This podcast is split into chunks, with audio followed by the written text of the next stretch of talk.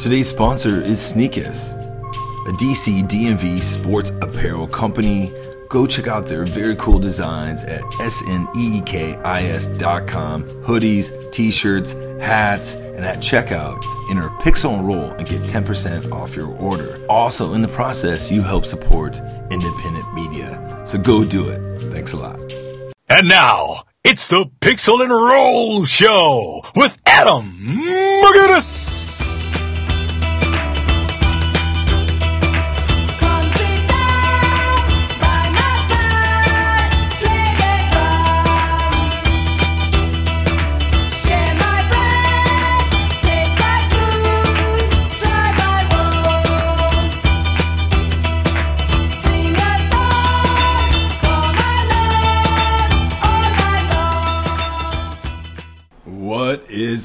Doe? Welcome to another edition of the Pixel and Roll Show. We discuss a team about to begin its championship season. According to Bradley Beal, your Washington Wizards. Hello, everyone. This is Adam McGinnis. It is October 23rd, 2016.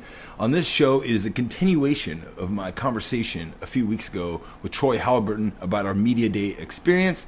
Before I get into previewing this episode, a little housekeeping. So Wizard style, Jan Mahinmi, the big free agency signing of the summer, has torn his meniscus in his knee and had surgery. He will be out four to six weeks. Not good news. Could be a lot worse.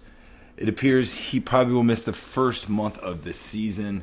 So hopefully he can get back out there, and it is not a pessimistic outlook, but with the but with how the history of this franchise and knee injuries, I always have a negative viewpoint of any type of these ailments, especially before the season has started. The other big news that happened over the weekend, the, the Wizards finalized their roster. They have cut Casper Ware and Johnny O'Bryant, which is to no surprise, and Jarell Eddie has been released. The team has kept Danuel House, Sheldon McClellan, and Daniel Chefu. So three rookies uh, made the opening day roster. So I guess for all that bitching I've had about the team not using draft picks over the last few years, they end up with three first year rookies uh, undrafted to make the team. Surprise move that Eddie was released. I assumed that he would make it.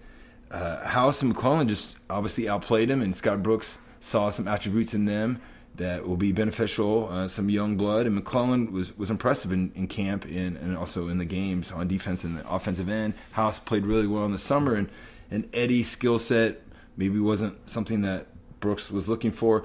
It appears to me Ch- Chefu was probably just insurance for Mahinmi being injured, and that, that last roster spot, I'm sure uh, Grunfeld always wants to keep um, for some type of flexibility. But you, they can always buy one of these players out. I, I, they're guaranteed, I believe, doesn't kick in until January. So, but hey, congratulations to those first year players. I know that's really cool, especially being undrafted, having three different players is something we have not seen on this team in a while, and I'm very excited. Hopefully, they don't really play much, honestly, because it will mean the Wizards are in trouble.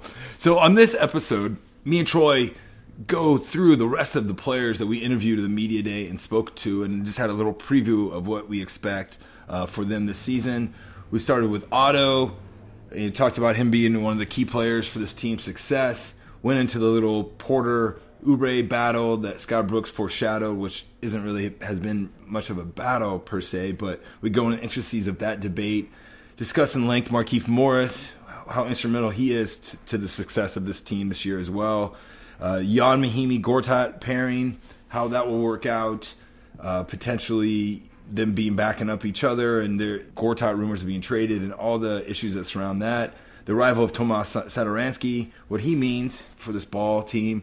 Uh, Marcus Thornton, aka Hot Pocket, I nicknamed him. So enjoy that, enjoy that conversation.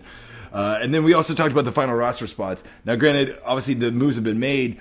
In this discussion, we go into just the strengths and weaknesses of every player, and it's kind of interesting to look back on what we had to say and then what ended up happening. Uh, and then also, Troy gives his season win prediction. So, thank you everyone for uh, listening, and this is part two of my conversation with Troy Haliburton. Enjoy. Speaking of dribbling, hopefully he's improved his dribbling over the offseason. Is uh, Otto Porter had a chance to barely talk to Otto Porter ask like one question before he was whisked away. Uh, did you get a chance? I don't think you did either. Did you? Yeah, no, no, I got I got a chance to talk to Oh, you did? actually. Okay. Yeah, and uh, so I got Oh, a it was chance. Oubre. Oubre, you didn't. Yeah, yeah. Porter, you did. Okay. Yeah, no. So with Otto, I got a chance to uh, talk to him and ask him, uh, you know, about the level of expectation that you know the team's going to have for him. You know, considering the fact that they didn't address the small forward position this summer. I thought he had a very good answer. You know, he, well, the internet wants Rudy Gay. Yeah, Alright, what's, yeah, what's your well, Twitter? Rudy Gay- Rudy Rudy Gay doesn't Gay? even play small forward anymore, but that's neither here nor there.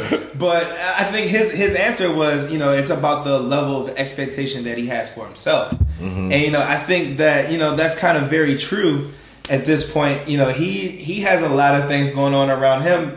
You know, this is a contract year for him. Uh, he's pro- he's pretty much in the same exact situation that uh, Bradley Beal was in last year, and I don't think anybody sees a max contract uh, at the end of the rainbow for him. So he literally, how he plays this season will definitely be a determining factor as to you know not only what team he's playing for going forward, or you know how much money he's going to be making. He probably is you know the biggest X factor as to how much the level of success the Wizards are going to have this year. I think that he's taken, you know, um, you know, big steps over the last few years as far as his uh, growth as a player. We're talking about ball handling. I think that that's you know something that you know he said that he wanted to work on this summer and be able to create a little bit more in the offense.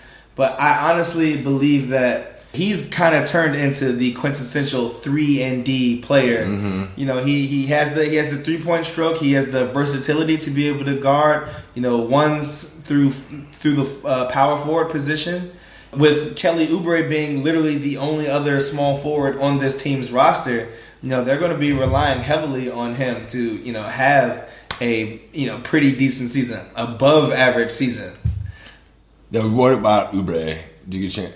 Yeah, I, I didn't get a chance to talk to Oubre at all. You know, he's a He he's had a media crush. Like, Yeah. is he a media darling? The, He, the he Wade is one hundred percent. Wade Poppy, like the, all those TV people, they'd seen his Twitter. They'd Yeah, I mean, I, I give him credit. give him give him credit. Oubre, Oubre, Oubre knows exactly what he's doing. He got the short shorts, and everyone's around him. It was like he probably was the the most. We talked about how Wall and Beal were in the interview room. Right. He had the most media crush on him by far was Kelly Oubre. By which, far, which, by which, far. which- like which is I got pictures of it. Which is and I didn't even get in it. I was like, all right, I'm gonna go talk to Yad Mahinmi. You know the one we just gave 64 million to. Exactly. He's over in the corner. And you gotta talk to this dude who's like maybe the ninth or tenth guy on the team, the 20 year old I mean, kid. possibly, Yeah, granted, possibly. granted, you know he has personality. He's, he's got great personality. I mean, funny. he's young. He's the youngest player on the team. yeah. You know, he knows how to work. Uh, you know, the, all the social social media aspects. What are your expectations of him this year? Let's just go with that then. Uh, my expectation for Oubre this year would be to be able to provide solid 15 minutes per game where he just comes in. I, I, I don't expect him to be able to score. I just want him to come in, lock people down on defense, just bring a you know a certain intensity level off of the bench that I know I think this team kind of needs a you know a feistiness uh, to them, and I think that he's the perfect player to to bring that. You know, he's he's outlandish. You know, with the with the style of play on the court, he's very aggressive. You know, he speaking of uh, people who know how to use their file fouls. I mean, he he ran through them last Yeah. year. You know, even even though he didn't really play that much. I mean, Yeah, he, some, a lot of some were his fault. Some was some rookie stuff. yeah, but I mean, but the thing is, like he, he had like aggressive. five. He had like five fouls in Miami in like, Yeah, like mean, two minutes he- he's he's aggressive, and I think this this team kind of needs that feistiness. As far as offensively is concerned, I think we should temper all of those expectations. Mm-hmm. You know, right now, you know, if he is able to get comfortable in his role as being a defensive uh, maven, playing next to John Wall, if he's able to get out and use his athleticism and run the floor, you know, there should be a lot of potential fast break points in his future. That you know he has a fine role for this team. I really love the fact that Scott Brooks is impressed by him. You know, even in you know Scott Brooks's you know short time period with the team, you know he has a lot of glowing things to say about Oubre, and especially with uh, Brooks being not maybe say he's known for developing talent because I mean it's not hard to develop Harden, Westbrook, and Durant and Ibaka in OKC. But I think there is something to be said that he kind of brought the best out of the young players, and I think he has a good sense that he knows how to communicate with young players. That'll be good for Oubre because I don't think he communicated well at all with Wittman last year. Oh, for sure. You know, Wittman's so old school where he's just like, yeah, rookies don't play. Like that's just it. You know, and I don't think And that- even when Oubre p- played well, then he didn't reward him with Exactly, exactly. back end, and then it was over. His confidence was gone. Exactly, exactly. I think that you know when for a young player like that, for you to not feel like you have the confidence of your coach, that can you know. And he played defense too. That's the thing that bothered me too. It's like because Exactly. like coaches always says like, oh yeah, you go make some shots, play defense, and I was like, well, Oubre was actually He's, playing he's, he's doing everything that you know that your coach, even from yeah the the earliest stages of basketball, is telling you to do. So the fact that you know Brooks, you know, is intrigued by uh, Oubre, you know, is is a very positive sign for Wizards fans. Oh, definitely. That this organization wanted Randy Wittman to run small ball, and then also throw in a 19 year old rookie with Randy Wittman, and think that something good is going to happen on both Yeah, of those two yeah. things. It's just, it's just, it's unbelievable. And then Randy Wittman loses his job, and all these other people are still here. But, but, uh, it's funny. It's funny how that all works out. Now, what is your thoughts about this open competition now that Brooks is doing with Oubre and Porter? I asked, so I, I was able to ask Porter one question on his way out before he got whisked away because he only had two questions and then Right. somebody else asked two and then I butted in and asked the third. So I had, to, I, had to, I, had to shoot, I had to shoot my wad, yeah. I had, I had to get in there. some- some- I, had, I had one thing. It was, it was a really quick one. Before the clipboard guy got you, Yeah, yeah, yeah. you know, your thoughts on Scott Brook, you know, the coach saying that there's open competition at the start your starting position. He's like, Yeah, sure, definitely. I like competition. And that was it. And then he gets whisked away. Oubre, they've been political. Scott Brooks political. Kyle wrote a piece on Truth About It that I'll link to that everyone should read. He basically just talks about how it's positive, why not? Yeah. Kind of way, you know, what can it hurt? Yeah, it- you know, it really approach. Like, like, Yeah. like, he's doing this to motivate people. Why not? Like anything's not given. Like you prove it. I mean, what's Otto really, really prove? If you want to know the truth, you know, he's obviously pro- to me he's proved more than Oubre, but he has, he's still not an all star. So there is no hey, if some rookies out here, you know, with energy and dunking and flying around, hey man, like here's the competition, mano a mano. So I like that aspect of it. Now I don't really think it's an open competition, I- And- and I don't think, I don't think so at is. all. I think- because my expectations for Otto are so more outsized than they are for Kelly Oubre. Mm-hmm. Even though people want Kelly Oubre to be this player, but he's still a year or two away, and I, I and he's still too raw. We saw it in summer league. He he did the same things. He overpowered people athletically. He can't do that when it comes to the real competition. Mm-hmm. His shot still is not there. C- consistently, it looks better than Otto Porter, which which Yeah. which, Kyle, which Kyle mentioned. But Otto has proven that he's shot better at the end of the season. Look at some of his numbers for, especially for three point range. Exactly. Um, He has more intangibles. Kelly can get in your face and get some deflections up there, but Otto gets in those passing lanes.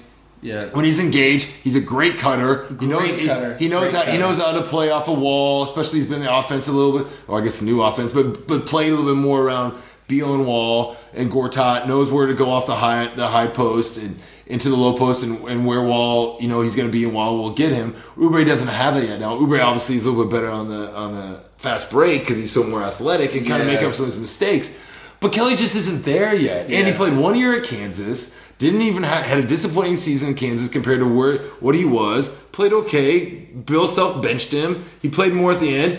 Bill Randy Wittman benched him, and now all of a sudden people want him to be like a 15, 20 point scorer. And I was like, Yeah. it hasn't happened yet. Yeah. And so, so do I think he has a talent and maybe has a bigger ceiling than Otto? Potentially. Potentially. Potentially. But if this team is going to do anything, and you just mentioned it, it's going to be about Otto Porter. He's the number one X factor on this team, aside from health with Bradley Beal and John Wall. This team is going to go as far as if you get the Otto Porter that played against the Toronto Raptors. This team can maybe win 45, 50, 50 games. If we get the Otto Porter that disappears and gets freeze framed in Chicago, doesn't know, doesn't know where the guy Otto! is, oh, doesn't know where he's at, you know, and all of a sudden, Oh, all of a sudden it's third quarter and Otto's two for five and has eight points. Yeah. Then then this team probably is going to struggle to be 500 because he's going to be at the guy that's going to have to, to guard, to check LeBron, to check Melo. Right. And Wall mentioned this summer about how he struggled with that and on a consistent basis, but he has to be that guy. Now he is very. I'll get this thing some praise. Otto been very, very, very better on the Instagram machine this summer. Been, been, been, oh, been hanging out with some pretty white girls. been, like hanging out, hanging out, hanging out with like dudes in. Uh, Hey, like, man. and, like and dudes, in, dudes in where was he at? He was in like the Bahamas training. Oh, he's been, he's man. been, hey, oh, he's like skate. He's like showing photos of skateboards with his boys. Yeah, Like, yeah. like, he loves his cars. He loves old cars. But he's he's not on the Twitter. He doesn't do anything. But he posts like a photo almost every day now on Instagram. Yo, I, I'm gonna good. have to yo do You a follow him? deep, deep dive I'm search you. on I'm uh. Otto's Instagram. Yeah, yeah, no. I had, I had no idea. Yeah, and his, and his personality has changed a little bit when I, I see he's, he's interacting. You know, obviously maturing. Yeah, you know, and so he's coming into his own a little bit now. If that man, how's that manifest on the court, we'll see. But also, it's a big, big time for him, and I think that he knows it, and he's listens. He has a good attitude. There's gonna be none of this like, oh, I gotta get mine because I got I'm a free agent to be. Eh, Potentially, Right, he doesn't have that mindset. He's gonna have you know whatever's best for the team, but also the best routine is gonna be like him at his best. Exactly. And so so that's another thing where that those two things those interests align, and so that's why there's gonna be a lot of my expectations from him are a lot more. My expectation from Kelly Oubre is to be the energy guy on the second unit. Maybe some night he plays a little bit more than he should because he's shooting better. Duncan playing some defense, eight or ninth or tenth man. It isn't what I think fans see, you know, some fans see, or, or or there's other fans who just don't believe Otto will be what I just told you Yeah, guys, yeah. right? So they're they are done with Otto. They don't think he's going to have that ceiling, and they say like, hey, give Kelly those minutes. And, Yeah. and I say, well, hey, let Kelly earn them a little bit. But I just think that you'll see the same struggles. You'll see Kelly like really has no. I mean, John Wall, Bradley Beal have to give him the ball because I don't think he's going to create a shot for himself, and he can't cut the way Otto cut. yeah, 'Cause he, he you know, does and not have the it- same feel on the court that Otto, that Otto will have. No, Yeah. no, is Otto going to get buckets? We're going to clear out? No, no, no. But he's going to go to those corners. He's going to hit those threes a little bit more consistent than Kelly, and he's going to be able to know the nicks and crannies of the offense and defense Yeah. a lot better than Kelly, and that's just because of experience as well. Exactly. The Right? experience. I mean, the experience factor definitely uh, comes into play uh, when it comes to Otto Porter.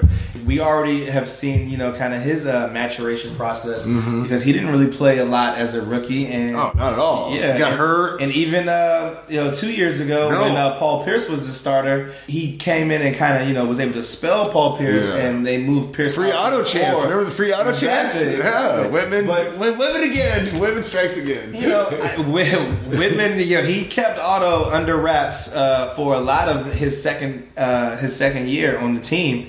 Maybe his confidence was a little bit shot. Otto is a player who kind of Mm-hmm. but he definitely struggled with consistency last year. Exactly. He, Yeah. he he was pretty. He'll he admit fairly that. consistent. He'll admit that. Yeah, it was, I, I think that he was consistent towards the end of the season. Correct. At the beginning of the season, you know, he was still kind of adjusting as a in a new role as being you know a first year starter. That We needed him to step up a little bit more when Bradley went down, and Exactly. he did it. And then he got he got banged up a little bit, and then by the time he didn't really regain that confidence till the end of the season. Exactly. So, I, but I think that you know, going into this season, he's already had a year as being a starter, and you know, a full time starter under his belt. That will kind of you know give him the confidence to be assertive on offense. That's really all you need from Otto Porter is to is to when the ball comes your way to you know make a play. That's why you're out there on the floor. And I think that towards the end of the season, you we were able to see that you know he he has a nice power dribble, one step, get to the elbow, pull up from there. You know he's a he's a great cutter. He uh, he actually he passes well. Ball handling skills aren't really at the level that you would like for your starting small forward. Brings a lot of the other tools the the intangibles that you're looking for for a, a veteran small forward presence. He shoot forty percent from three. I mean, that's damn and, good. and he That's can, damn and, good. and he We'll can, take that, and right? he cannot get pushed out of the block. And he's a little bit stronger and able to still do all the Otto intangible things, deflections, and making t- teammates better, loose balls, hustle things that sometimes don't really show up in the box score. But when you're watching, you're like, oh damn, he just got the deflection on the ledge to jump. Exactly, or he'll get a deflection and an outlet pass. yeah, and, or he uh, made the he made the other pass, to Or, the guy, yeah, right? or the, the hockey assist. And yeah, Right. the, the thing that I really love about Otto, he runs the lanes extremely hard, Mm-hmm. and he doesn't have the athleticism as Oubre to finish above the rim. Correct. But you know he, He runs knows so hard, and and John Wall, he knows that you know if if Otto is involved in the play, that Mm-hmm. he's going to be trailing behind, and that type of uh, commitment is you know going to be key for him to you know kind of fend off uh, Oubre for those minutes at the small forward spot. Markieff, I mentioned earlier, talked to him. We, you know, we mentioned the cowboy stuff and the Beatles Yeah. stuff. The only other thing I really talked to him is that it seems like that you know he's going to be a little bit more comfortable. Talked about a little bit earlier him having been around these guys now this summer.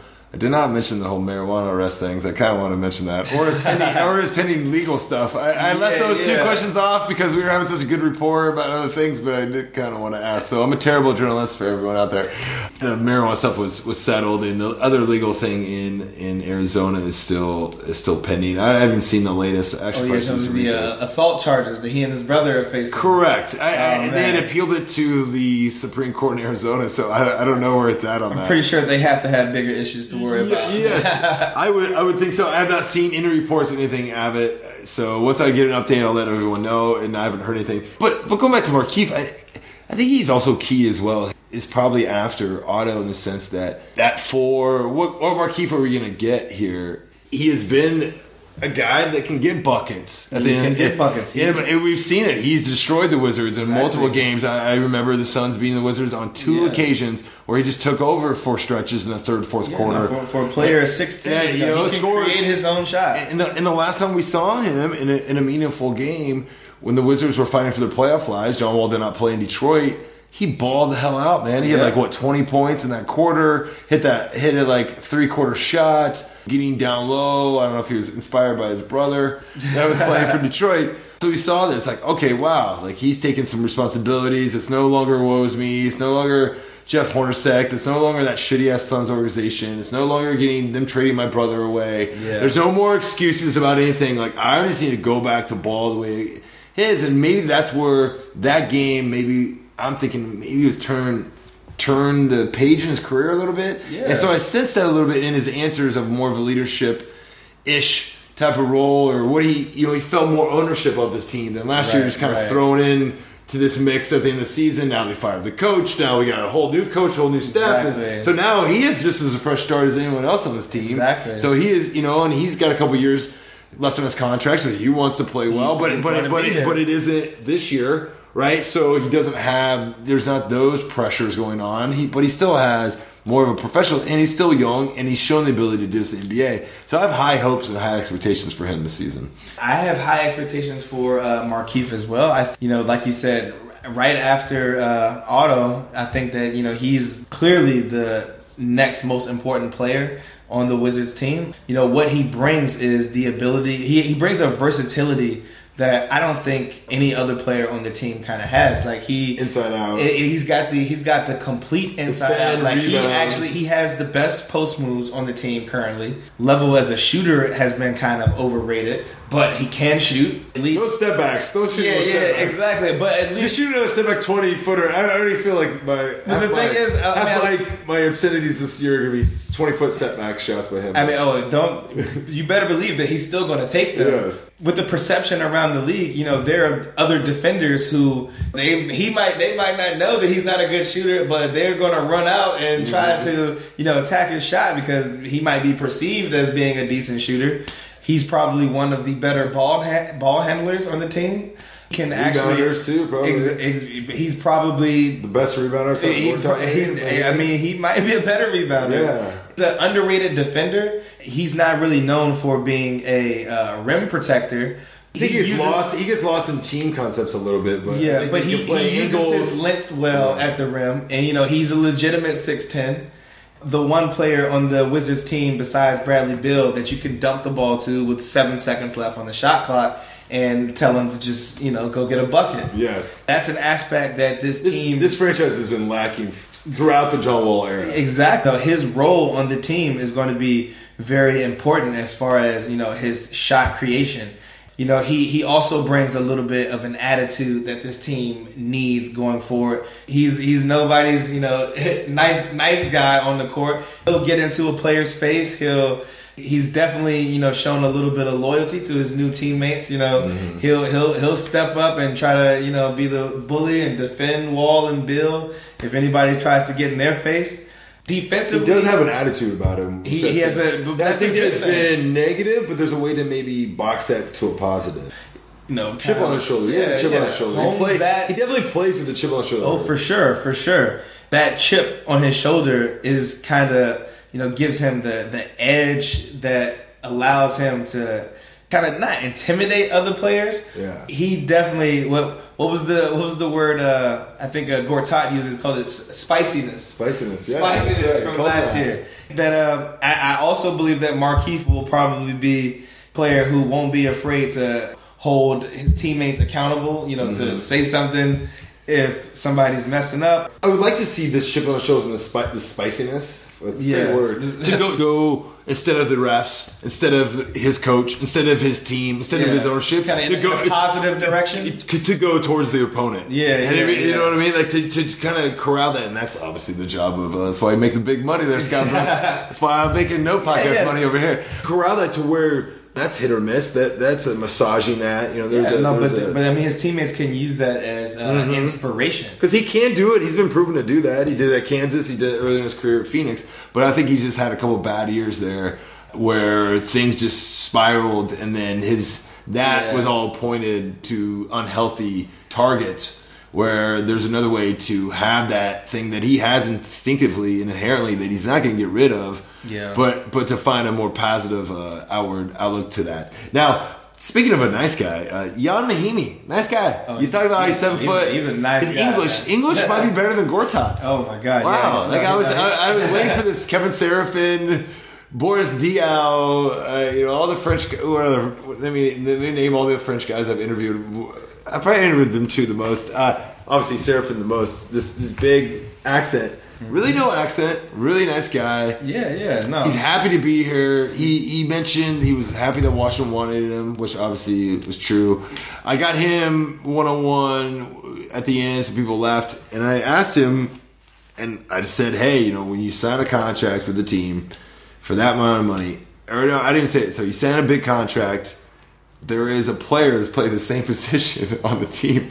I was like, "Hey, the national question in my job right here as a media, I had to ask you, oh, what's up with that? You know, like, how do you feel?" He's like, "Isn't that the million dollar question everyone always asks me since this?" And, uh, and he had some self respecting, and he go, he told me, awesome take by the way, and he just said, "This isn't between me and Gortat." He goes, "Me and Gortat are teammates." Me and Gortat are together. Me and Gortat are going to make each other. We're going to battle in practice. We're going to get after it. We're going to make the best players out of one another, and then we we go play and make our money. Because he has a contract, I get contract, we get paid. We're going against the other team. Yeah. So I don't feel it as a battle between me and him. I, I was like, well, you're actually our teammates. That makes a good point. You know, Yeah. I was making, I'm making a more roster big thing, and he, I mean, he was that- a very cool, informative, a- interesting answer. It was very, That's a very politically correct answer. Yeah. Because at the end of the day, uh, I, don't, I don't know how well he knows his new teammate Marcin Gortat. Yeah, who's not gonna be uh, to he- be on the he- bench He at might all. not give that uh, PC of an answer. No. It means a big deal to Gortat whether he's on the floor in the you know at the end of games in the crunch time. That was a big thing, big issue that he had with the previous uh, coaching staff as far as like why he wasn't on the floor. And Gortat mentioned that in his interview. We might as well talk about Gortat as well. He mentioned that in an interview, said He's a like, lot of anti Wittman stuff that was just, you could just see that he was just, Yeah. what did he say? Someone asked about Wittman and he didn't want to answer it. He was like, next question. Yeah, he yeah, no, he's, he's looking forward to He's, he future. hated Wittman. He's got his gone. Let's Yeah. just put it that way. Yeah, there's no that, there's no reason to beat around the bush. No reason to beat around the bush at all. I think that you know Gortat. I mean, he might have had a valid. I think he respects him a little bit, but Yeah, I think yeah. he, was just, he was over him. Gortat really just wants to feel valued as a player who is making a solid contribution at the end of games. You know, to help this team win. You know, it's a it's a big deal for him. You know, he is you know the, the starting center. There would be games where he'll go you know the whole fourth quarter and Oh, yeah. won't take his warm up shirt off. He sees the writing on the wall as far as you know maybe why they bought uh, Jan Mahinmi in. The difference between uh, Mahinmi and Gortat as far as their skill sets, Mahinmi has much better footwork and is able to kind of switch a lot of pick and rolls in in-game situations, which would kind of help him be on the floor in, the, in those in-game situations. Whereas Gortat kind of struggles. There's a pick and roll situation, he ends up having to guard a smaller player at the end of game, you know, a lot of teams will probably be looking at as the mismatch that they're going to be, you know, looking to to get. He might be a, a liability when it comes to his his defensive footwork and guarding smaller players at the end of games. And if Mahinmi can come in and give solid minutes as the backup center, and he can come in and play a role and and you know switch pick and rolls, I think that that is exactly what they're paying him to do. Mm-hmm. And it doesn't mean it doesn't diminish Gortat's role for you know the first you know forty minutes of the game. Doesn't diminish his impact on the game and you know how many plays they're going to be running for him you know through the offense. I think Gortat is a much better finisher around the rim than Mahinmi will probably ever be. Mm-hmm. So I mean Gortat should feel comfortable in his role being the low post scoring presence for this team. You know Mahinmi is is going to bring just a, a- different look that the Wizards haven't had. A, a big man who has the athleticism to be able to you know switch different pick and rolls and to be able to you know give the defense different looks. He he has much more versatility than Gortat or even Nene or Seraphin or any of the other big men that the Wizards have had you know over the last few years as far as their their athleticism and and being able to do different schemes on defense. if you take the context of the sixty-four million dollars, you, Right. you you erase the whole we missed out on Horford and Kevin Durant. If you take it away that we waited for two years to this be the summer of of the, we're going to make all these big splashes, and really the biggest splash we made was to sign the backup center for sixty-four million dollars. Now, if you take that out of the context, Yeah. and we just look at Jan Mahinmi as a basketball player, he is going to be a plus added to this team. He's going to be For sure. valuable. He's going to be the best rim protector, arguably the best shot blocker. He is going to make up for mistakes of defend people getting blown by. He's going to cover the lane. He's going to be a lot probably the best pick and roll big man defender. He's going to cover ground. He is going to you know do those angles that Nene did really well at as a defender, but Nene's been losing a step athletically. Yeah, yeah. Jan hasn't yet, and, and, and Jan's had his best career, best season last year, coming into a new team. He, he wants to prove his contract. He wants to integrate. He has a great attitude. He just bought a house in Cleveland Park too. By the way, his two Exactly. little, he bought two little girls. He's living in the district. He's not living in Bethesda. Uh, he was com- he was complaining to me about parking outside the Walgreens. That was Oh, pretty funny. I was like, "Yo, dude, you're in Cleveland Park and you're trying to park on that Walgreens right there." Because I was like, "Oh, but in Indianapolis, you just drove right into that Walgreens parking lot." Exactly, I was like, exactly. Connecticut Street can't really just. He's like, and then we were like, "Well, you can get Uber." He's like, "But it's only 0.4 miles. I don't want to get an Uber. Oh, just want to go buy some stuff at Walgreens." And he was really funny and a nice guy. And I think he's, gonna be, I think he's going to be a good interview when the ball's up. I mean, he's going to be a competitor. He's going to be ready to go. Now, going back to Gortat, you know, I so then I asked Gortat. I, I literally asked him, of course, like, "Hey, Mahinmi says, you know, you guys gonna be teammates, you're fighting together." And then I was like, "When did you hear the news?" First, I go, "He said this when he heard the news," and then he just like it was just like uh, sitting on a tee for Gortat's candidness, like lounge hour with Gortat continued on, and that's when he went into Kris Humphries. Yeah, The- yeah. The, other quote was like, "Listen, they've been trying to get me out of this league forever." He goes, "I play against Dwight Howard." There's no one ever been better than Dwight Howard. You know, no offense. and then he, he said no offense. He goes, Kevin Seraphin, Nene, you know, another French guy. You know, he's talking about Seraphin. man, yeah, he's- That- that's when he made the Kris Humphries comment. Yeah, Kyle's yeah. got a great video of that, man. First of all, whenever somebody starts out any comment with no disrespect, Yeah, you yeah, know, yeah, they're you going know right the disrespect's disrespect. coming. Yeah, uh, You know coming. uh, not to be a dick. Not to be, let me be a dick. Yeah. Uh, not to be mean, but I'm gonna I'm gonna tear you apart. You know, you know Yeah. subtly. And then we talked about his contract, and you know, I, then he mentioned how he's paid as a backup, so it doesn't really matter. And you know, he you know he we want to talk about someone that we were talking about John Wall complaining about contracts. Marcin Gortat complained about his contract literally Hey. like a year after he signed it. Exactly. Yeah, he was complaining about it because then the CBA went up and all this stuff, and now he's under because people were giving him so much shit because he got that fifth year. Yeah, So I yeah. feel like he's like mad that people gave him all this shit that he should have got that fifth year. So then he likes to like remind people of it. I don't know. He, Yeah, no. he's all over the place. He, he's all over the place, but at the end of the day, He's I very think- entertaining. Yeah, he's he's probably the most entertaining wizard Yeah. currently left. Now that uh, Jared, Oh. Jared Dudley left, Yeah. but uh, yeah, no, no, Gortat is uh, he's outspoken and I mean he's genuine. He's true to himself. And the thing is, you, you have to kind of love that aspect about him. I love that people dick like they. I, I was not here for this one where they, they called him out for ducking the media last year. There was some other quotes. You see those? Yeah, I saw that. I saw that, man. He's like, I just don't want to say. That's why I left without talking to you people. And then he's, talking, he's talking about his draft. He like was hanging out with draft this summer. Yeah, Like, they're all over the place. riding around I thi- I think- in tanks. well, I think Andrew Sharp just literally just put like on, we're talking about Andrew Sharp for SI, former Grantland Wizards fan. That he just posted all Gortat's quotes on the article that he wrote. Like it was just Yeah. like transcribe it. was hilarious. You know, it was just like reading his quotes. Yeah, he, was he, pretty he funny. definitely is the is the best quote uh, going right now. But to finish those two, and we're gonna wrap up here. We'll, we'll finish these last two guys. Is that Gortat mentions that? Oh yeah, I want to play both of us together at the same time. I'm like, no, no, no, mm, don't, Yeah, no, don't no, go never- back to this. never mid- go back. Don't go back to this We're gonna go back to the two bigs lineup. Like, well, Never not where the league is at. We have. I'd rather play Cooley, Kelly Oubre, or Porter at four. Yeah. we're not going back to this lineup. Now that's just him trying to answer the question. And Gortat, I think, loves the other guy to play the other big guy and guard him. I, you know, and same with right. and that's why Nene liked to play with the two bigs because he didn't always want to battle the center. Exactly. You know, and, I, and he wants to pound. He wants to post up and pound those those smaller guys. Yeah, no- but on the other end, we're getting screwed. The guy can't run down. Can't guard the Exactly, three. there's no Spacing- space on the floor. all Space is terrible when spacing's we have two bigs. Yes, spacing's terrible, especially when you got Wall and Beal who want to slash. And we got we need Porter room for Porter to cut. We've just mentioned all those three things. Those those are the strengths of the team. Yeah. Especially you need more room for that big to roll because that's when Mahinmi and Gortat can roll. I don't see them ever playing together. Going back to Gortat, he mentioned he was at a camp in Poland and people came up to him when he found out about the signing. They kept asking him to being traded and he was like, "What do you mean? I didn't know what you're talking about." now here's the deal. I've I've heard from multiple people on Wizards and they have really no plans of, of trading him, and so. I think they're just going to roll this two big lineup It's- out for a year, and Nor- why not? nor should they I mean, have I mean, not too big, not too big lineup. Two these two centers, they have a lot of money in. They're going to use the fouls. They're going to have these two guys protect the rim, and that's really what they decided to go on their plan C with their money.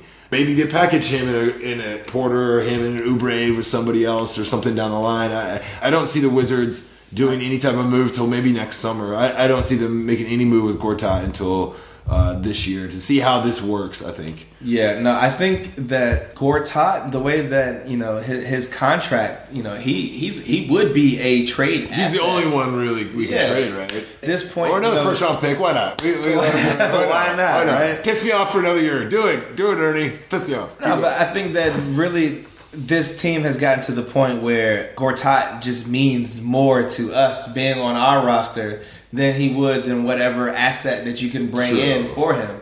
So you know, It's always some salary dump too when people go on that trade thing. I'm like, No, I don't think- know. Yeah, I don't, I, don't, I don't think that. I don't think that is a uh, thing that he should be worrying about personally. thing that he should be worrying about is whether or not he's going to be able to stay in front of people in, in the fourth quarter of games. Mm-hmm. And, you know, he's going to leave that up to Scott Brooks to make that decision. Gortat just focuses on the things that he can control and, you know, worries about making sure that he's being a better rim protector, being a better help defender, you know, working on his communication skills on defense. Everything else will just kind of fall into place. I don't think that he should really be worried about Mahinmi like cutting into his minutes and his production because you know like we've both been mentioning you know they have two you know kind of different styles even though they do some of the things uh, similarly Roll the basket. Roll to Gort- the basket. Has better can finish with both yeah, hands. he's- has he's a better much- little much better finisher. jumper. I don't want Yeah. Mahinmi shooting any jumpers. I don't I, I do not want Mahinmi shooting Yeah. one jumper uh, but a lot better protecting the season. rim than than March. Exactly. They they have, you know, different skill sets throughout the course of the season. There will be times where the team is going to have to lean on each one of their skill sets. Gortat is probably going to be a lot more outspoken as far as, you know, how the minutes may be Mm-hmm. distributed. And I don't think Mahinmi. He, I mean, he's he's so nice and quiet. I don't see him, you know, ever getting No. Well, upset to about. he's going to acclimate himself Yeah, to his ex- team and city. He's not going to really take that on. Anyway. Exactly, es- especially kind of knowing. I'm sure he probably has to read different things, you know, that Gortat might be saying, or has to. I mean, he's played against them. He knows, Mm-hmm. you know, the type of player that he is. This situation will kind of just work itself out naturally through the course of the season. And like I said, there are going to be times, there are going to be games where you know they're going to have to lean on Gortat to you know you know, be the center going down the stretch. There are going to be games where they're going to have to lean on Mahinmi. You know, it's it's really just going to be up to both of them to be able to kind of coexist in this situation. Up to Scott Brooks to make the best decision. I just hopefully Gortat is able to cope with whatever decision is made. Time for a commercial break. That is right. I have a sponsor, Sneekis, a DC DMV sports apparel company. Go check out their website at sneekis.com. Cool hoodies, neat t-shirts, dope hats, and at checkout, you get 10% off your order when you enter Pixel and Roll, and in the process, you help support this Wizards independent media. They have an awesome new DC football shirt that I really enjoy, and I'm also going to try to cop this sunset hat. So please help this podcast out and help me out, and I really appreciate all your support. Now back to the show. What I find funny, interesting personally, is two years ago there was a game, two seasons ago, that in the Pacers in Indiana, that Nene and Jan Mahinmi got into it. Like I had like this huge scuffle, and I talked to Nene about it. The next, it was a back to back, so he's back in the Yeah. Wizards. He's like. And Seraphin's in the locker room. He's like, "Yes, French buddy." He, was like, he was all, he was all like mad. He was all mad. And there's like no comment. It was like off the record or whatever. I was Yeah. talking, or like, and then Jan Vesely. Now, now, so so Seraphin's gone. The guy that praises Dene is the one that, that, that basically got a fight with, Oh. and his name is Jan, but spelled I A. Oh, my And he's a French like that Seraphin. I don't know. I just find that whole just that's what it makes covering the NBA, following the NBA, just It's interesting. connect- connecting all those dots Oh god, yeah. I don't know what it means. What's it mean? I don't know. What's it mean? Well, speaking of uh, Jan Vesely, Czech Republic, Yeah. Tomas, Tomas, Tomas. I did have I, I the funniest one of my funniest moments of me today was when Buckhantz came up to Satoransky and asked him asked him he introduced himself and asked him how to how to, How to pronounce his Tom- name? and, Yeah. and I think it's I think it's Tomas. Yeah, he, he, he said it was Tomas. he, said, he, he said he'll accept Thomas though. Thomas he too, right? Yeah. And that was that was funny. Buck Buckhantz was you know being the pro that Buck is. And, you know he introduced himself and that's the other thing. Sa- Satoransky come across professional, happy to be here. Look, I said all the really nice things. I once again I didn't get a chance to to talk to him too long. Yeah. You know I think Kyle asked him a question about Jan. I don't know how good his English. I think his English is good, but sometimes.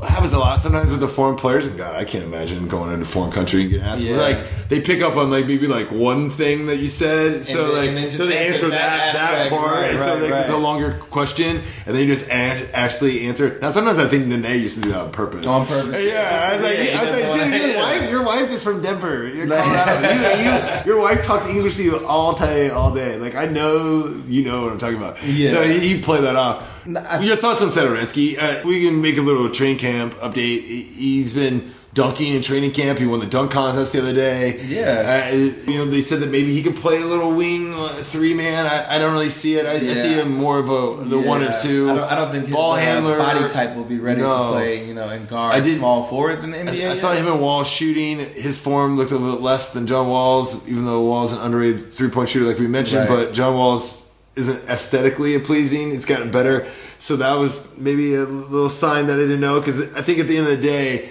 at the end of the day, uh, it's whether or not it's whether or not can people respect his jumper and come at him because I think the athletic ability. And Is- can he defend yeah. as well as the question? Because I think the, the creativity, the transition game, athleticness, it's going to be remarkable. I I think Yeah. that, that he's able, he's going to get the speed and the athleticism of the NBA game down the pat. Whether or not he can defend, whether or not people can respect his jumper, is where he falls in all this. And so my expectation, exactly. my expectation from him is I'm encouraged by just seeing somebody new because we don't have draft picks and we finally have a draft pick that came over. Hey, you know, the Ted bonus. Leonsis, Ted Leonsis plan. I mean, who needs you know who needs Crowder or Draymond Green? We have a five year plan of developing just just how Leonsis uh, just how he planned it. You know, like Yeah. no, he likes to take credit now playing Oh, it this way. he's taking credit Oh god, if, he, if, Oh, if, if Satoransky has any, if Satoransky is like good, just be really good. just just competent. Like, Oh yeah, say if he's like a solid rotation player, oh he's gonna be crowing about Like that will be a talking point that will probably like piss me off at, at nauseum. But but but going back to you know being more serious is that there is a role for him potentially to be. I just don't know what it is yet, and he has some traits, some characteristics that can be beneficial and translate NBA game. But there's just so many variables going on right here with Right. him. So I don't know what kind of expectations you have with Tom Tomas Tomas Tomas Tomas. Tomas Tomas. Satoransky. Uh, but I am excited to see where this plays out. You know, Yeah. Similar, similar to Oubre. I just want people to pump the brakes a little bit on Oubre's. I actually have a higher level of expectation for uh, Satoransky going into the season than Oubre. Because he's played the highest level. He's, in he's played the, Yeah. at the highest non NBA basketball level Yes. that you can play at, And done well. You know, he's And done. very, and he's done very well. And Progressed. progressed, You know, he's what I think he's what 24, 25 Yes. years old. Yeah. So it's not like he's just you know this this young player who is he's not he hasn't developed his body. He hasn't played against you know grown men before. Mm-hmm. Like he's coming into this situation comfortable in the fact that he belongs. That will go a long way as far as giving him the confidence to you know be able to just step on the court with you know these NBA players. The thing that stood out to me to a man, every Wizards player when asked about you know even unprompted, you know whether it be about Satoransky or not, just asking about you know the different workout games and stuff that were going on. pickup on. games they were having, yeah, they're you know who were you impressed by or surprised by. And you know, to a man, almost every player you know had to mention Satoransky. That is a great sign as far as what you know his peers think of him and what they think that he could possibly be. He is going to come into this situation. You know, maybe he's not ready to be the backup point guard. We really don't have a, a true backup for Beal right now at the two mm-hmm. guard position. Unless you consider Marcus Thornton to be that, you know, which I- we're about to get to yeah, which, which I don't, but there is a role for him to be for him to seize swing between the one and two. yeah, swing between the one and right? two. Just have maybe those exactly, four. and I think that he could probably fit next to Wall. He could probably fit next to Beal. Both of them in the backcourt. Mm-hmm. You know, if he's playing next to Beal, he could handle the ball a lot more. If he's playing next to Wall, you know, he could you know be able to show his athleticism. The thing that we all need to kind of realize with Satoransky is that you know there's going to be a learning curve, mm-hmm. but I think that as long as kind of temper our expectations and let him just kind of develop naturally, he's going to have a good tenure as a wizard. You know, he he literally is showing you know all of the positive signs of, of a player who is you know not going to struggle with this jump to the NBA. You, you were talking earlier about uh, Scott Brooks, how he had his year off from coaching, and how he was you know just traveling around the world, learning from different coaches. It stood out to me that Brooks said that he was over there with the uh, with the Spanish national coach, and he's watching you know the different um, the leagues uh, over there in Spain, and Satoransky stood out to him, and this is before he had ever you know had an interview with the Wizards, before he ever even uh, probably even dreamed of him being the coach of the Wizards. And if he was impressed with him, you know, in you know, pretty much just a blind looking, that kind of means a lot to the character of what what Satoransky is about. He's a basketball player. Didn't come over here, leave his Barcelona team to come over here and you know just collect a check, just live in DC and, and holler at American girls. I think he's coming over here to you know try to kind of make a name for himself to kind of see where his talent level is you know stacked against the best players in the world. Well, let's just hope that this experience of a wizard and a Czech, and Czech Republic Yes. players yeah it works yeah out a lot better than Jan Nah, Vesely. but the thing is I think that uh I know it's different situations. they're completely different and I think uh, that even Different players. Even nothing's the said that- expectations are way lower than what Jan was. exactly but I think Satoransky even kind of mentioned I this mean, who that, needs Klay Thompson when you got Jan Vesely? Oh Or my who needs- goodness! or Who needs Kawhi Leonard? Who needs yeah. that? Who needs oh that? my goodness! Why work out them when you can work out Jan Vesely? I mean, Jan Vesely is a workout warrior. Everyone listening to this right now is like, "Fuck you, Adam." Stop bringing that up. Stop it. We already know we're Wizards fans. We know Yeah. because they're just like everyone's just like Ernie. Oh man. Ernie. DC is a city and the Jan- Wizards Jan- organization, Jan- Jan, to uh, Satoransky when he was basically telling them everything. Mm-hmm. You know, he could have, you know, had terrible things to say. I think Jan realized that, you know, he didn't live up to his end of the bargain Correct. when it comes to that. And he enjoyed his And Randy experience. Wittman did not help you. Yeah, that- oh my And the lockout, the lockout did not help. There's a lot of factors that had around with his confidence. You know, the fact that he doesn't know how to shoot a basketball, I'm sure that didn't help. No, not but at all. you know, that's neither here nor there. And of course, Jan had a great season. Wesley had a great season. For yeah, well, he's still not. again. He's still not signed by an NBA. team Supposedly, right I know, I know. It- it- but it's was just like it was, it was weird that we couldn't get any of that. Yawn, like Yawn's strengths could not be used to more positive uh, outcomes here in DC, considering the situation. And yes, who shares responsibility in that? Probably management, coaching, and him. And him, Yeah, and- right? exactly, And exactly. bloggers, bloggers are always to blame. Blame hey, me. Hey, Adam, you're definitely responsible. I said to draft Kawhi It's Leonard. always- It's my fault. I said it's draft Kawhi. Leonard. I said you- draft Kawhi Leonard, Klay Thompson. It's totally my fault. What do I know? I mean, we- we've clearly gotten to the point where uh, I'm sure uh, executives going the exact opposite of what media members say. Yes, so yeah, if you, if you say one thing, they're gonna they're gonna Oh say. yeah, oh yeah, for sure. Now, last but not least, Marcus Thornton. And the thing is, last but not least, that it took us. Seriously, I was there to the end. Thomas's last one. Go, and I think it's a couple days later. Kyle emails and goes, "Oh, did anyone notice that Marcus Thornton never went through the media day?" Yeah. And someone said that they saw him on one of the clips, so he was getting an interview from a team person. But Marcus Thornton, I don't know if he was napping because even like Ochefu was going through some of these guys. yeah, Casper Ware was there. Casper Ware, guys that are on like non-guaranteed contracts, and Marcus Thornton is on a guaranteed contract. Yeah. and he uh, was nowhere to be found. I don't really understand why, but about how worse is this that we don't even remember that he's supposed to be there? And like, it's one of those things where, okay, is it bad that he didn't come, or is it even worse that I forgot that he wasn't even he wasn't even there? It's probably a lot worse that Yes. he was like literally an afterthought in Yes. the mind of. I don't, I don't think there Well, was anybody that was actually looking for Marcus for Thornton. Marcus Thornton. Well, I had a. I was going to ask him about the floods in Baton Rouge because Right, right, you yeah. know, his hometown. It's- and I wanted to ask him those things. About really- Temple leaving. Yeah, Yeah, that was his. Yeah, that that's it. buddy. That's it. I know. I had nothing else Marcus Thornton. So, uh, do you got anything on Marcus Thornton? Hopefully, he doesn't play.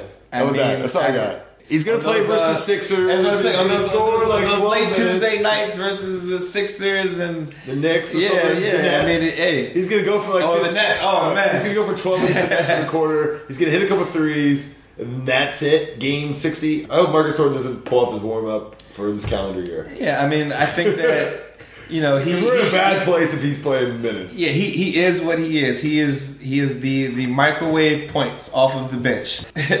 I I'm not a big fan of, of microwave food, you know. So I don't I don't really understand how he literally his role is He's, to he's just a hot pocket. he's a hot oh, he's the hot pocket. The terrible, the terrible cheese, the pepperoni hot pocket. Oh my god, the pepperoni bad. hot pocket is it just brings me back to like the very very bad nostalgic memories. Right? No, But but Jim Gaffigan, uh, comedy thing on the hot pocket. So I can't even say hot pocket without wanting to sing it. in his voice. yo, no, his that should be Hot Mar- Marcus pocket. Hot Pocket. hot pocket, hot pocket. that's his, that's his Hot. Pocket? Hot Pocket going forward. That's Oh, his name. God. He, and he likes to shoot those hot pocket shots. Before we close, this team has two. They have twelve guaranteed contracts essentially signed. Guys signed on non-guaranteed contracts. Guys on some roster bonus type of things, which just basically means they've paid him to come into camp. But Right, there's no right. real contract basis. Some have a little bit more money than others. We have Daniel Chefu from Villanova, forward. Casper Ware, guard out of Long Beach State. Uh, uh, Jarell Eddie, who was on the team last year. Uh, Sheldon McCullen, McClellan, who, yeah, from who- Miami. From Miami, who went in the second round, played on the summer league team. Didn't go in the second round, but the Wizards were one of the first ones they signed. Right. Johnny O'Bryant the third, a forward center from LSU. yeah, another- the, yeah, exactly. The most recently signed player was uh, out of the league, and then Danuel House, who uh, played well in summer league, and they brought him. He was a free agent Right. out of Texas A and M. So we basically have one, two, three, four, five, six players for three spots. But in reality, they're probably only going to keep two, Two spots. to, keep the 15 spot open because that's usually what uh, death, death to do. taxes and Grunfeld like to do. Exactly. Now, what is your sense on this? I mean, obviously Eddie would probably be the front runner here because he was on the team last year. Right, played right. pretty well in summer league. Did you know had some big shots.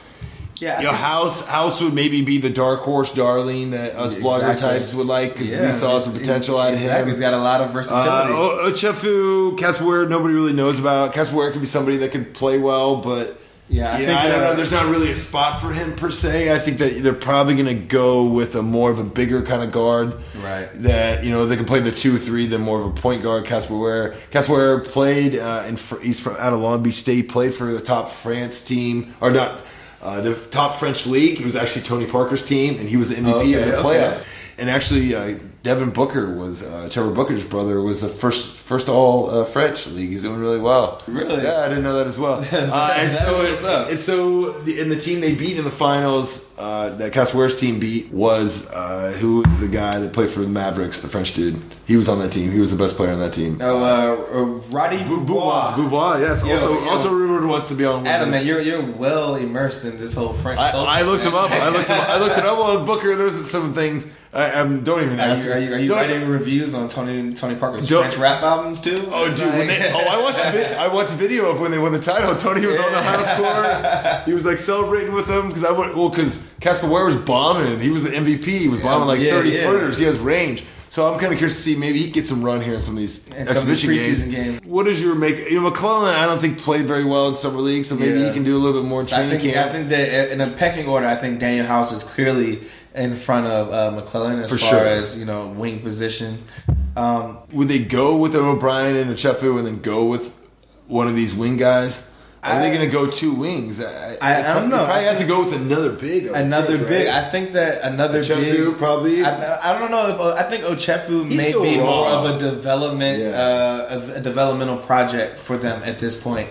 I, whereas I think Johnny O'Bryant may be somebody who might be 15th, a more of the ready bench to guy. be the fifteenth man, Yeah. practice guy, Yeah. good practice guy, Yep. big body. That I mean, the most intriguing. I don't even know if you can call it a. I don't know, a kind of open competition. If you're looking at Danuel House and uh, Eddie. Jarell Eddie. When you juxtapose those two players together, I, that may be a real competition right there. Depending on what Scott Brooks is kind of looking for Mm-hmm. from his end of the bench players, I think that Jarell Eddie has proven that he, he's a good shooter. And he's a, I think he's a good professional as well. Good You know, bench guy. A good bench guy. You know, he, you know, he's up, he's waving a towel, He's got his little dance Players moves players ready. like him. Yeah, they like him, and Paid his uh, dues in the D League. Exactly. He paid his dues. He's played for, you know, multiple summer league teams. Semi-local Virginia Tech. right? Exactly, exactly. He has the one specialized NBA skill that will that has allowed him to, you know, maintain his career to this point.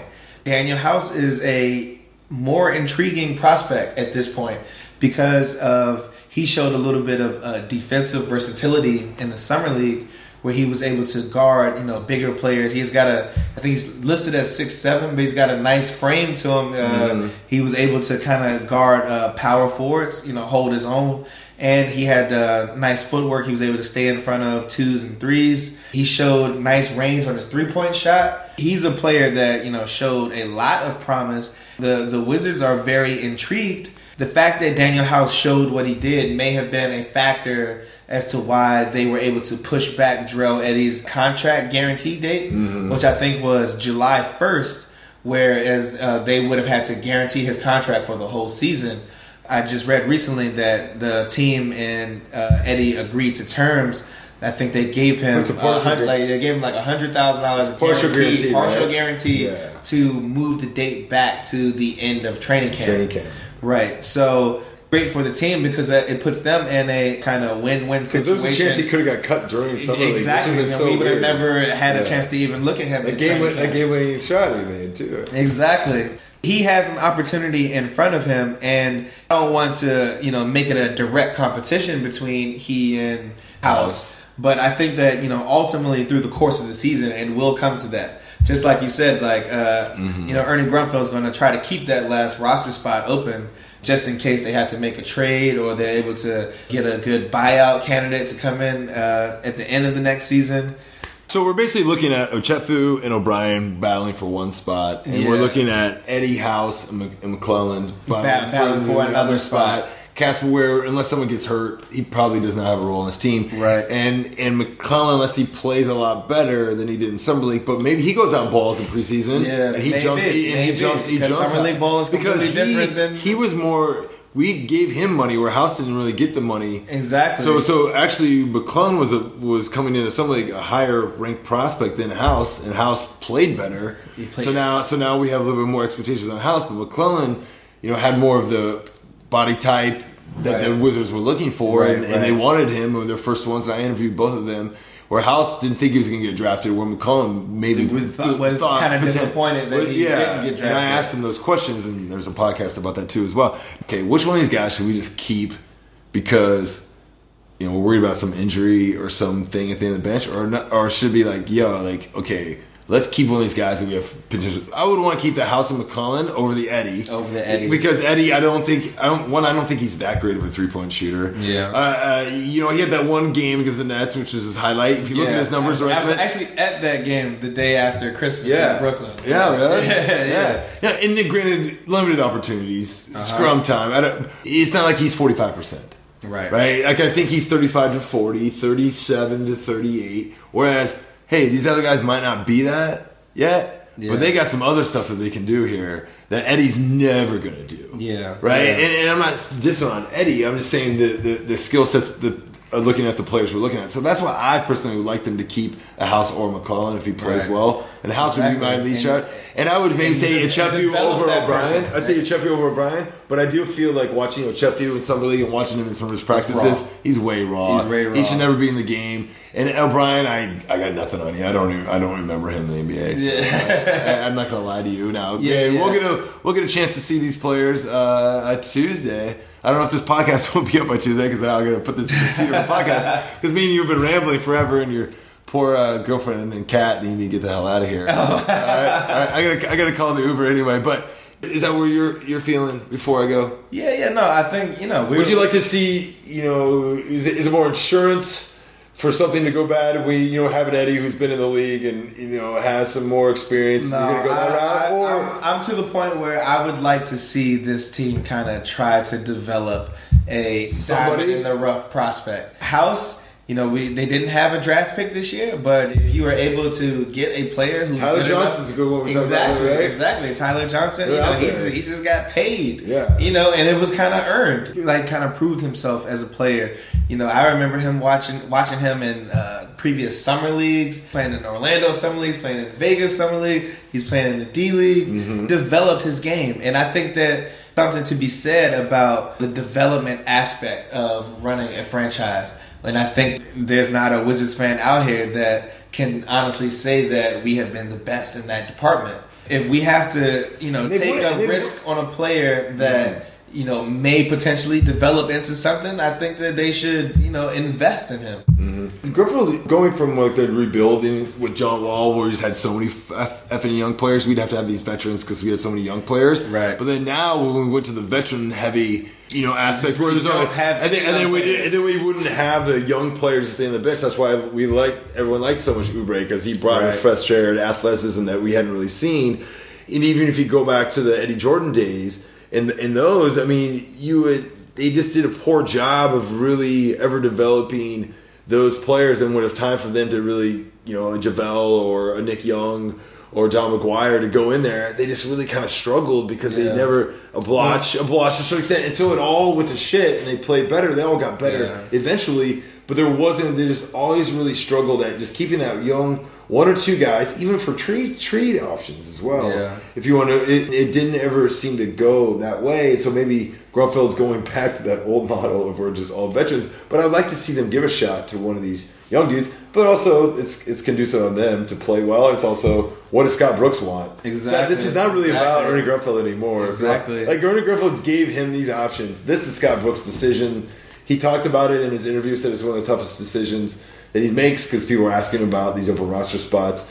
I think it'll be Grunfeld's decision to leave that, that last one open, unless he really likes Yeah. these three guys. Yeah, yeah. And then you know, and maybe they could, maybe they could keep three of these guys, and then they have till they have, I believe, till January to cut one of them. Yeah, it's like right. it's, it's one of those good until one of them, until one of guar- until one of their contracts are guaranteed. Yeah. you know. I mean, I would also But the say thing is, like, even even still, it's all still two hundred fifty thousand dollars. exactly, Who like, shit? I know, But they're also cheap too. They're oh, I'm sorry, frugal when it comes to that. They'll, they'll, they'll get, they'll get they'll give big money to certain people, but the other things they cut corners. It drives you, drives you insane.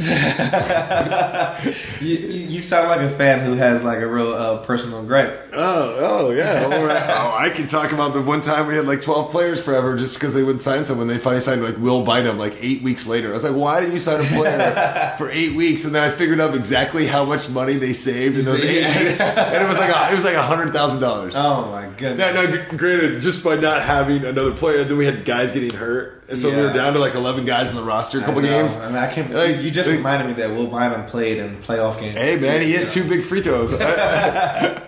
I'll never forget. He made two. He made two clutch free throws in the. uh in what was, Was it that the I think it was the Atlanta series when Wall got hurt. Yep. Yeah. He Yeah. made two clutch free throws in the Paul Pierce game, I believe. Oh yeah, Yeah. yeah. I call, I call uh, game. yeah, I yeah. call game. He was in crunch time during those games. Oh, Yeah. my goodness. I know. Oh, man, it, it was, it was nuts. Boy, that was great. What? Any observations? What are you feeling like for the season? I, you I feeling? honestly, I mean, I'm feeling Should I, gi- uh, should I give you? Should I give you? A predict, you want to predict? I'm not. Do, I'm not doing any predictions yet. Might as well, man. You want a I'm, prediction? I'm, I'm cautiously optimistic.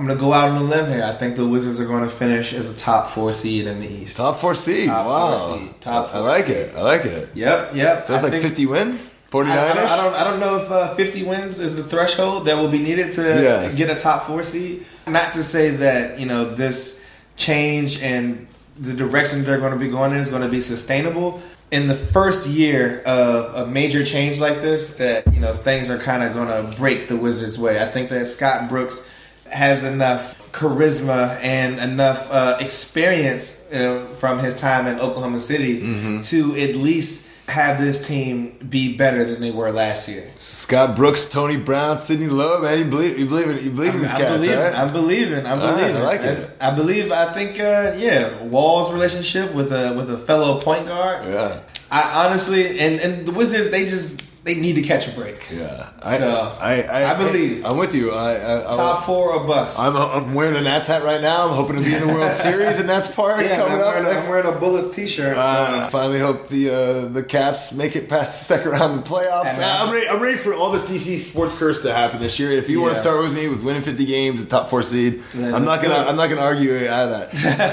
I, I'm not gonna give you mine because it's not gonna be the same. Yeah, but, I mean, yeah. but even if one of mine is the same, it's terrible. So I, I'm out of the prediction game. But thank you so much for your uh, your time and your effort and your hospitality here. Hey man, thank you. in the You're- abode. Yeah, and- you're the best. You're up here uh, in the in the middle of nowhere in Northwest DC. I know. On a Sunday night, that's how much. That's how much I love the people out there. My my 100 million subscribers and counting. I know, man. You you All right. controlled all, all of your uh, anger towards uh, your non your, your fantasy football players not scoring how you wanted them to. I know. Yeah, exactly. Oh no! Oh, when Le'Veon Bell wasn't scoring earlier, Yeah, I, I was yeah, like, man. He ran down the floor, and like they didn't put it back in. They still, I got like I got vultured on my touchdown. Yeah, man. We literally just watched Pittsburgh beat the shit out Yeah, of they Kansas they City. they, man. cr- they crushed it. Thank you, everyone. Thank you, Troy, for your, for everything, man. for course, joining me, man. man. Of course, Uh, man. thi- this will probably be two podcasts, so we probably should go listen to the other one. And thank you, everyone, for listening. Yes, basketball's back, dude. Basketball is It's back. It- I'm it excited, it- man. yeah. I'm honestly excited. Yeah, I, I am too. I'm going to be a little more uh, nerve wracking about these playoffs before I focus on NBA basketball, but I will still be doing these podcasts, and, and I, I will have a. I'm, I'm excited enough that I might, I might even go ahead and get league pass this year. Yeah, there you go. And, and I'm probably going to try to get Kyle on uh, to do a preview here coming up, but he's been, uh, you know, himself. He says he's going to listen to a podcast soon, which is not true. So, Kyle, if you're not listening, come on the podcast. Uh, thank you, everyone, for uh, your support and listening to us. And as always, go mother effing wizards. Peace out.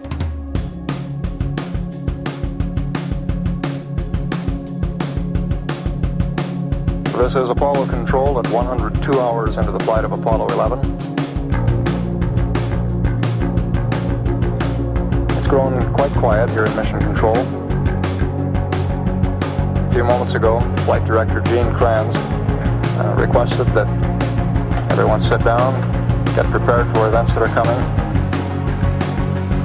And he closed with the remark, good luck to all of you.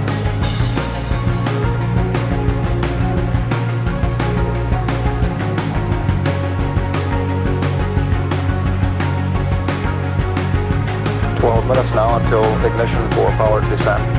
Everything's still looking very good at this point. All flight controllers, go, no, go for powered descent. Retro, go. Fido, go. Guidance, go. Control, go. Telcom, go. GNC, go. EECOM, go. Surgeon, go.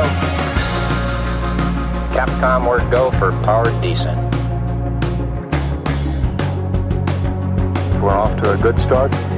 Play it cool.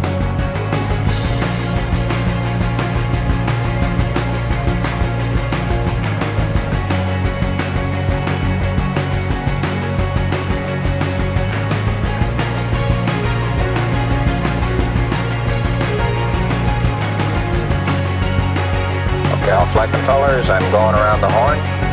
Okay, retro, go. Fido, go. Guidance, go. Control, go. Telcom, go. GNC, go. EECOM, go. Surgeon, go. Retro, go. Fido, go. Guidance, go. Control, go. Telcom, go. GNC, go. EECOM, go. Surgeon, go. Capcom, we're go for landing. Okay, everybody, let's hang tight and look for landing radar. 75 feet, down a half. 1202 alarm. 60 seconds. We're, we're going that flag. We're going that alarm. 40 feet, down two and a half. It's, if it doesn't reoccur, we'll be go. 30 seconds. 1201. 1201. Roger, 1201 alarm. 1201 alarm. Same time, we're go, flight. Okay, we're go. We've had shutdown. Listen, uh, Tranquility Base here. The Eagle has landed.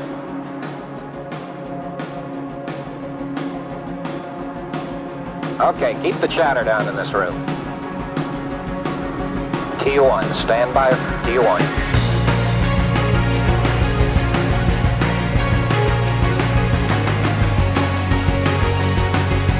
Stay no stay off flight controllers. Retro, Fido, stay. Guidance, stay. Control, stay. Telcom, stay. GNC, stay. EECOM, stay. Surgeon, stay. Retro, go. Fido, go. Guidance, go. Control, go. Telcom, go. GNC, go. EECOM, go. Surgeon, go. Retro, go. Fido, go. Guidance, go roll, go. Director, go. Vital, go. Guide, go. Roll, go, go, go, go, go.